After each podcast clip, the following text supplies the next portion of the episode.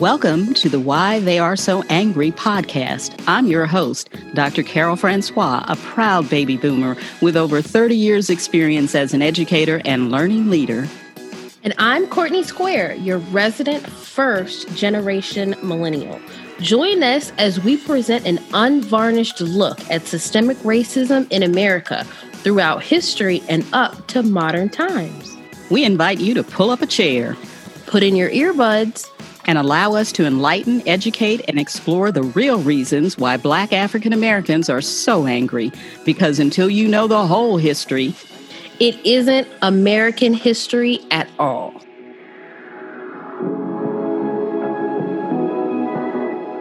On my honor, I will try to serve God and my country, to help other people at all times, and, and to, live by, by the, the Girl, Girl Scout, Scout law. law. Well, Courtney, when we were Girl Scouts, you and I said that pledge many times. And my mother, your grandmother, led a host of young girls in that pledge because she was a Girl Scout troop leader, actually, one of the few Black African American leaders in the 1960s. Now, the Girl Scout mission is to build girls of courage, confidence, and character who make the world a better place. Now, even with such a lofty vision, Courtney, the Girl Scouts had their share in upholding systemic racism. That's no surprise, Aunt Carol. Given the background of its founder, Juliette Daisy Gordon Low, who founded the Girl Scouts in 1912, raised in Savannah, Georgia, and the daughter of a Confederate Army soldier, it's safe to say she probably didn't envision Black African American girls in the organization. That's probably right. In her book, Juliette Gordon Low, the remarkable founder of the Girl Scouts, Stacy A. Cordery wrote, it's safe to say that in 1912, neither Daisy Low nor those who authorized the Constitution considered African American girls to be part of the all. Um, basically, Low feared that an official position, including Black African American girls as scouts, would make Southern troops quit. So she left the decision up to state and local councils. That sounds like the old concept of states' rights. it does. No, but given the freedom to choose, according to the Girl Scouts official blog, Black African American girls were members of the third U.S. troop formed in New Bedford, Massachusetts. That was in 1913, making it the first integrated troop. The first all Black African American Girl Scout troop was formed as early as 1917. That's right. That's right. And they got their start with people like Josephine Holloway, who led the effort to make Southern states include African American scouts. Now, she organized multiple troops, but they didn't have the organization's official okay. So, being the scout that she was, she fought a long battle with the Girl Scouts to have them recognized, and she kept up that fight for many years. Finally, she established one of the South's first African American Girl Scout troops. Now, that was in 1942, but that was not the first troop. More of that later on. Today, a camp bears her name, and she is recognized as a pioneer within the organization. As D.L. Chandler writes for Black America Web, Sarah Randolph Bailey also played an important role in the desegregation of the Girl Scouts. Like Holloway, she created another group. It was called the Girl Reserves. They eventually were admitted into the national organization. Bailey also founded the first day camp specifically for Black African American Girl Scouts. It opened in 1945, and she eventually won the organization's highest honor, the Thanks Badge. Well, Courtney, it looks like the Girl Scouts were a bit ahead of their times in some respects when it came to integration in the mid 20th century. In the archives of the Girl Scouts of America, there's a photo of both black and girl, uh, black and white Girl Scouts at Camp Indian Run in Philadelphia, and that was in 1941. By the 1950s, a national effort to desegregate all Girl Scout troops began, and the African American Registry reports by 1956, Girl Scouts had become part of the early civil rights movement, with Dr. Martin Luther King Jr. calling the Scouts, quote, a force for desegregation. One of the early history makers when it comes to Girl Scouts is a woman named Maggie Lena Walker Well, Courtney, besides having the same first name as your grandmother, my mother, Maggie, and the first name of my grandmother, your great grandmother, Lena, Maggie Lena Walker's relationship to Girl Scouting makes her a heroine in my book already. And I believe you have a story about her and how it relates to addressing systemic racism in Girl Scouts, as well as some of the other groundbreaking firsts this amazing woman accomplished. I do. And so I can't wait to share this story with our listeners. Now, at the turn of the century, Maggie Lena Walker was the foremost female business leaders in the United States. She gained national prominence when she became the first woman to own a bank in the United States. Her entrepreneurial skills transformed Black business practices while also inspiring other women to enter that field. Now, Walker was born to enslaved parents on July 15, 1864, in Richmond, Virginia. And after the Civil War, her mother worked as a laundress and her father was a butler in a popular Richmond hotel. When Walker's father was killed, she had to help her mother financially by working. Now, although his death was ruled a suicide after he was found floating in the James River, Walker later revealed that she and her mother had always had the suspicion that he had been murdered. Ooh, and, wow. Murder. Hmm. Yeah, murder. That's such a, a, tragic thing. And it will haunt uh, Lena, Maggie Lena Walker later in her life because there'll be another tragedy that will bring this back up for her. But moving forward, she attended a local school in Richmond. And when she was just a teenager of 14 years old, she joined the Independent Order of St. Luke's. Now, that's an African American benevolent organization that helped the sick and elderly in Richmond. Within the organization, Walker held many high ranking positions. The United Order of St. Luke's was a Baltimore based women's mutual insurance society that provided for the care of, of the sick and burial of the dead. Now, the United Order was one of several African American fraternal organizations dedicated to supporting the social and financial advancement of the Black community of the time. Now, according to historian Joe Trotter, fraternal organizations such as the Order of St. Luke helped to shape African American identity, protected members of the community against poverty and other misfortunes, and supported movements for social change. Although initially restricted only to women, the United uh, Order eventually admitted men within their ranks. Well, that sounds like quite a uh, group of organizations, and it's all about self help in the community it's one of those groups I think we we may need today as well. They were very forward thinking.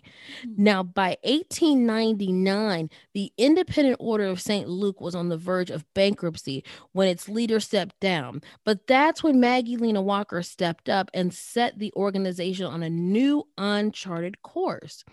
Now, under Walker's guidance, the Independent Order of St. Luke's fortunes were completely reversed. Although she inherited that order in deep deficit deficit over 25 after 25 years of her leadership it collected nearly 3.5 million claimed 100,000 members in 24 states and built up over $100,000 in reserves. My goodness, she was a financial whiz. She was. Now, she Walker viewed the economic empowerment of the black community as a means to fight oppression. Walker believed that banks were the pathway to building wealth and providing capital to fund businesses that could create strong, thriving communities. But when white banks, now white owned banks, refused to accept deposits from or to lend to Black communities. That's all part of that systemic racism we've been talking about in every podcast. Exactly. And she realized that money might be the motivation the community needed. Now, in 1901, in a 1901 speech, Walker said, Let us put our monies together. Let us use our monies. Let us put our money out in usury among ourselves and reap the benefits ourselves. Let us have a bank that will take the nickels and turn them into dollars. Powerful speech, powerful. a very powerful speech. Now, since she all since she had always focused her efforts on accounting and math, her first business endeavor had been a community insurance company for women. So starting a bank was the next natural step. And now it makes sense. It makes sense, but starting a bank is tough though. Imagine this. It's the early 1900s. 40 years after the Civil War, and Maggie was a Black woman, the daughter of former enslaved people, and she lived in Richmond, Virginia, the former capital of the Confederacy. On top of that, there was no instruction book that says, hey, this is how you make a bank, and she didn't have much money.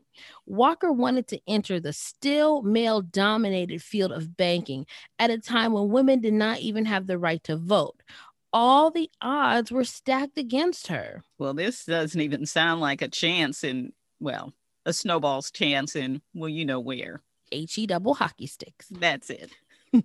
but she embraced the challenge. And in 1903, Walker created St. Luke Penny Savings Bank in Richmond, the first woman of any race to charter a bank in the United States.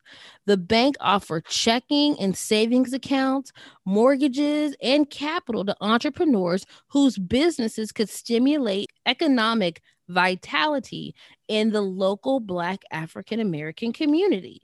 Now, on the first day of operations, customers deposited a total of $9,000. Now, that doesn't sound like a lot to you or I, but in today's money, that equals out to 250 thousand dollars. And that was a massive feat in the segregated south and a big step forward to black self-help. Wow she really managed to rally that community to get behind that bank she sure did. Now, the Penny Savings Bank not only attracted adults, but Walker worked to appeal to children by passing out little banks, which encouraged them to save their own money. Now, Walker's outreach to children and youth was something she did throughout her life, and I'll talk a little bit more on that later. Now, Walker didn't stop with banking. In 1902, she published the St. Luke Herald, and through the paper, she encouraged African Americans in Richmond to harness their economic power by establishing their own institutions. Now, 50 years before the influential Montgomery bus strike, Walker used her newspaper to organize a strike against the Richmond streetcar system in protest of its segregation. Now, the strike proved instrumental in the streetcars the streetcar company's bankruptcy two months later. She was well ahead of her time. She was unstoppable and, and well, well ahead of her time. No, Walker encouraged her neighbors to patronize African American businesses, and she set the example by founding her own department store. So she wasn't just saying it, she wasn't just talking about it, she was going to be about it. So, unlike the white owned department stores in Richland, her stores did not force African Americans to use separate entrances. She even let them try on clothes before they could buy them. The store was run by Black employees and geared towards Black consumers with goods that they wanted at more affordable prices than those white retailers. Hmm. That again, ahead of her time, a department store that catered to the business of the uh, community. I love and, it. And made the people feel like people and not just second class citizens. So, of mm-hmm. course, they mm-hmm. wanted to buy more. In spite of all these dazzling successes, though, Maggie Lena Walker was struck by an unimaginable tragedy that would have stopped any other woman in her tracks. Oh, my Courtney, as much as I hoped otherwise, something told me this rags to riches story had to take a turn for the worse. So let's take a break. Then, when we come back, we'll hear what happened to Maggie, what she faced, but more importantly, how she dealt with it. Want to learn more about systemic racism? Or maybe you want to leave us a comment, rate our show, subscribe, get Watts of swag, or reach out to us on social media? Well, you can. Go to our website, www.podpage.com, Why Are They So Angry, and connect with Courtney and me. You can even sign up to take our course, Systemic Racism See It, Say It, Confront It. All that waiting for you at www.podpage.com. Why are they so angry? See you there. All right, Courtney, we're back. You were telling us about Maggie Lena Walker, a true pioneer in every sense of the word, and I'm anxious to hear what happened to her next and if it led to her demise. Well, and Carol, before the break, we heard about Maggie Lena Walker's amazing success as a banker, department store owner, civic leader, educator, newspaper publisher, and all around entrepreneur. But there but these successes were not enough to shield her from heartbreak and tragedy. Oh no now in 1915 walker's husband was killed and even and being killed was a tragedy enough but it was who killed him that made the story even more heartbreaking. It was Walker's son, Russell Walker. Oh who, no. Oh no. Yes, he had shot his father accidentally, making he had mistaken him for an intruder into the home, and he was arrested for murder. And after 5 months awaiting trial, he was declared innocent but Russell never recovered from the accident. And after eight years of battling depression and alcoholism, he did pass away in 1923. Oh, tragic. Very tragic. Very, very sad. And Maggie herself faced serious health issues after her husband's death. She developed diabetes. And after having a fall down the flight of stairs, she suffered a leg wound that would never heal um, with complications to her diabetes, which confined her to a wheelchair in the last decade of her life. Uh. Now, don't think that stopped her. Don't don't let yourself think that that was she was stopped by the wheelchair or the fall. She remained courageous and soldiered on. She continued working for the Order of St. Luke and also held leadership positions in civic organizations including the National Association of Colored Women, and in addition she served as vice president of the Richmond chapter of the National Association for the Advancement of Color People, better known as the NAACP. And she was one of the few women to serve on the national board of the NAACP. Wow, By, in spite of those tragedies, she in, still persevered. That's right. Nevertheless, she persisted. Now, in 1924, her banking efforts continued to blossom. Hmm. The Penny Savings Bank spread to other parts of Virginia and included more than 50,000 members. During the Depression, it was one of the few banks nationally to receive the FDIC certification, and that's a big deal. Ooh, that is. Oh my, how did they manage that? Who knows? Wow. Now, while other banks were de- were collapsing during the Great Depression, St. Luke's Penny Savings survived. The bank merged with another Black owned bank to create Consolidated Bank and Trust. Consolidated Bank operated as the nation's oldest continually operated Black owned bank until 2005. The bank eventually consolidated with two other large banks and moved to downtown Richmond, and the and the bank under the brand of Premier is still operational today. Wow, what a legacy. All started with that merge with St. Luke's, all going back to Maggie Lena Walker. Now, although limited in her physical movement, Walker remained a leader in Richmond in the African American community. She fought arduously for women's rights as well. For much of her life, Walker served as board member of the Virginia Industrial Home for Wayward Girls. Now, on night on December 15th, 1934, Walker did pass away from complications due to her diabetes.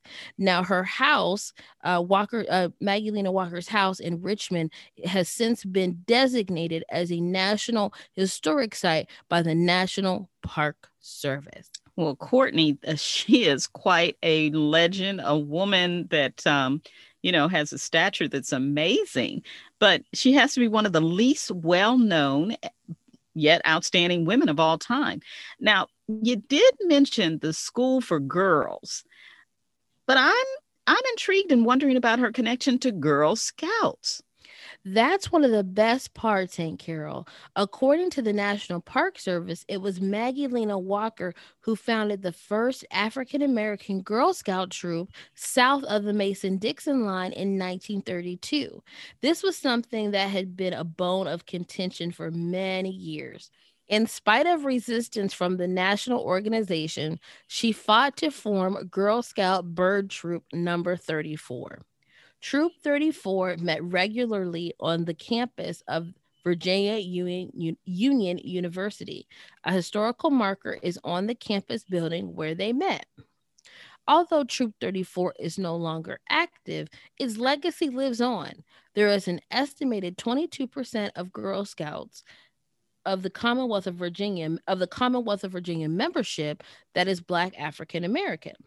Today, Girl Scout troops in Rich- Richmond regularly make trips to the Maggie Lena Walker National Historic Site, where they explore the history of, of this Girl Scout trailblazer and do a series of activities leading to earning their Junior Ranger badge. Hmm.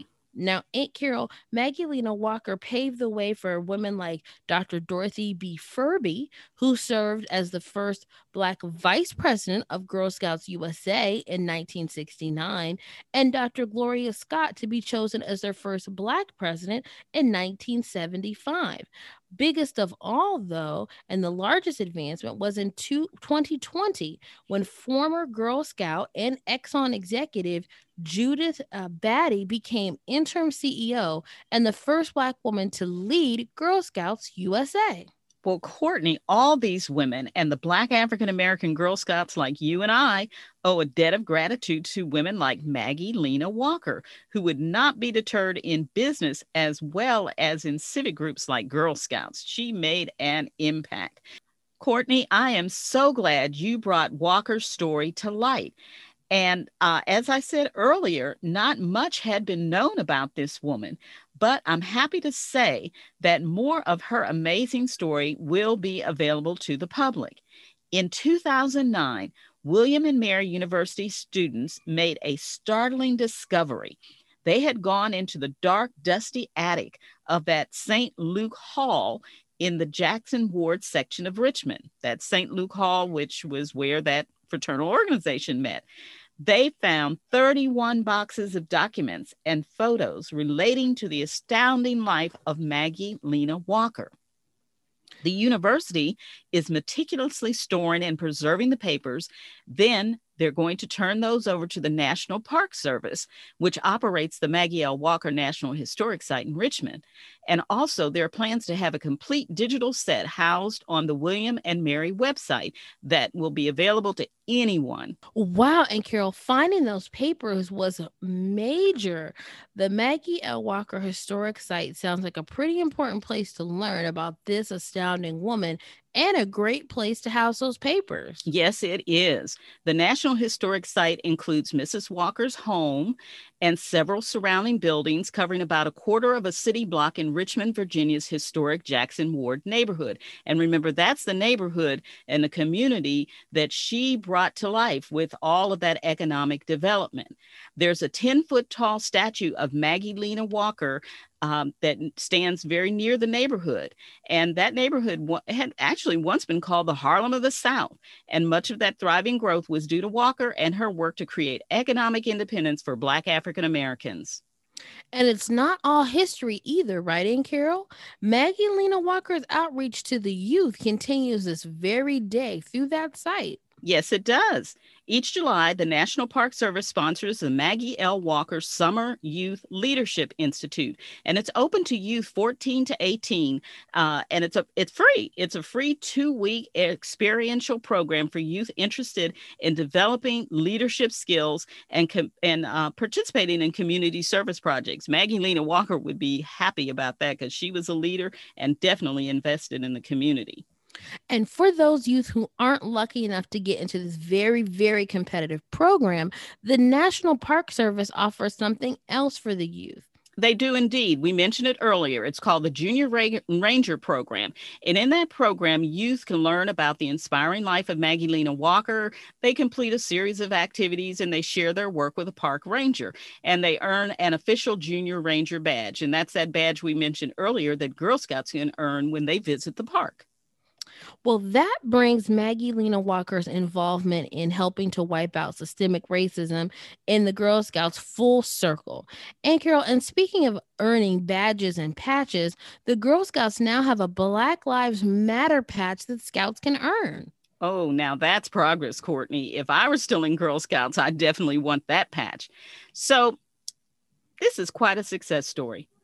From excluding Black African American girls to integrating troops to purposefully eradicating systemic racism in their organization to having Black African Americans in top leadership positions, Girl Scouts have come a long way.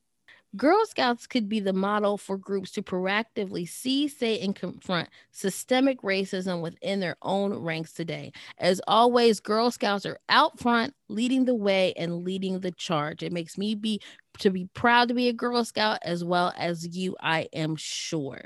Yes, me too. So, we want to dedicate this episode to all former, future, and current Girl Scouts.